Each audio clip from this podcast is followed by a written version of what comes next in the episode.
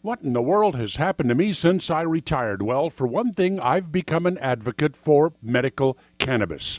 Do I use it? Set the record straight. No, I don't. I don't need to. I know plenty of people who do, and for them, it's a life changer. What I do use is CBD, cannabinoids.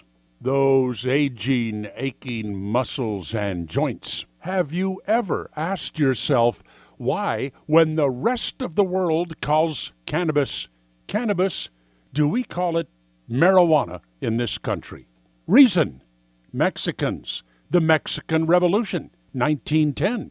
There were some politicians, especially in border states, who were really upset with all of the Mexicans fleeing Mexico to come to the United States. Some things never change. And those Mexicans were bringing with them something that they used pretty much the same way we use beer. And the Mexicans called their little little recreational cigarettes marijuana.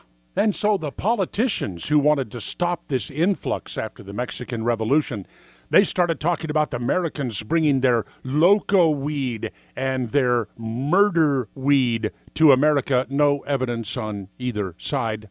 And one guy, Henry Anslinger, the director of the Federal Bureau of Narcotics back in 1930, started campaigning to make it illegal, and he succeeded. But I just thought it interesting for you to know that the word marijuana came from a bunch of politicians who didn't want those Mexicans coming into this country after the Mexican Revolution. Here is a promise from the board sky medical marijuana will be legal in all 50 states.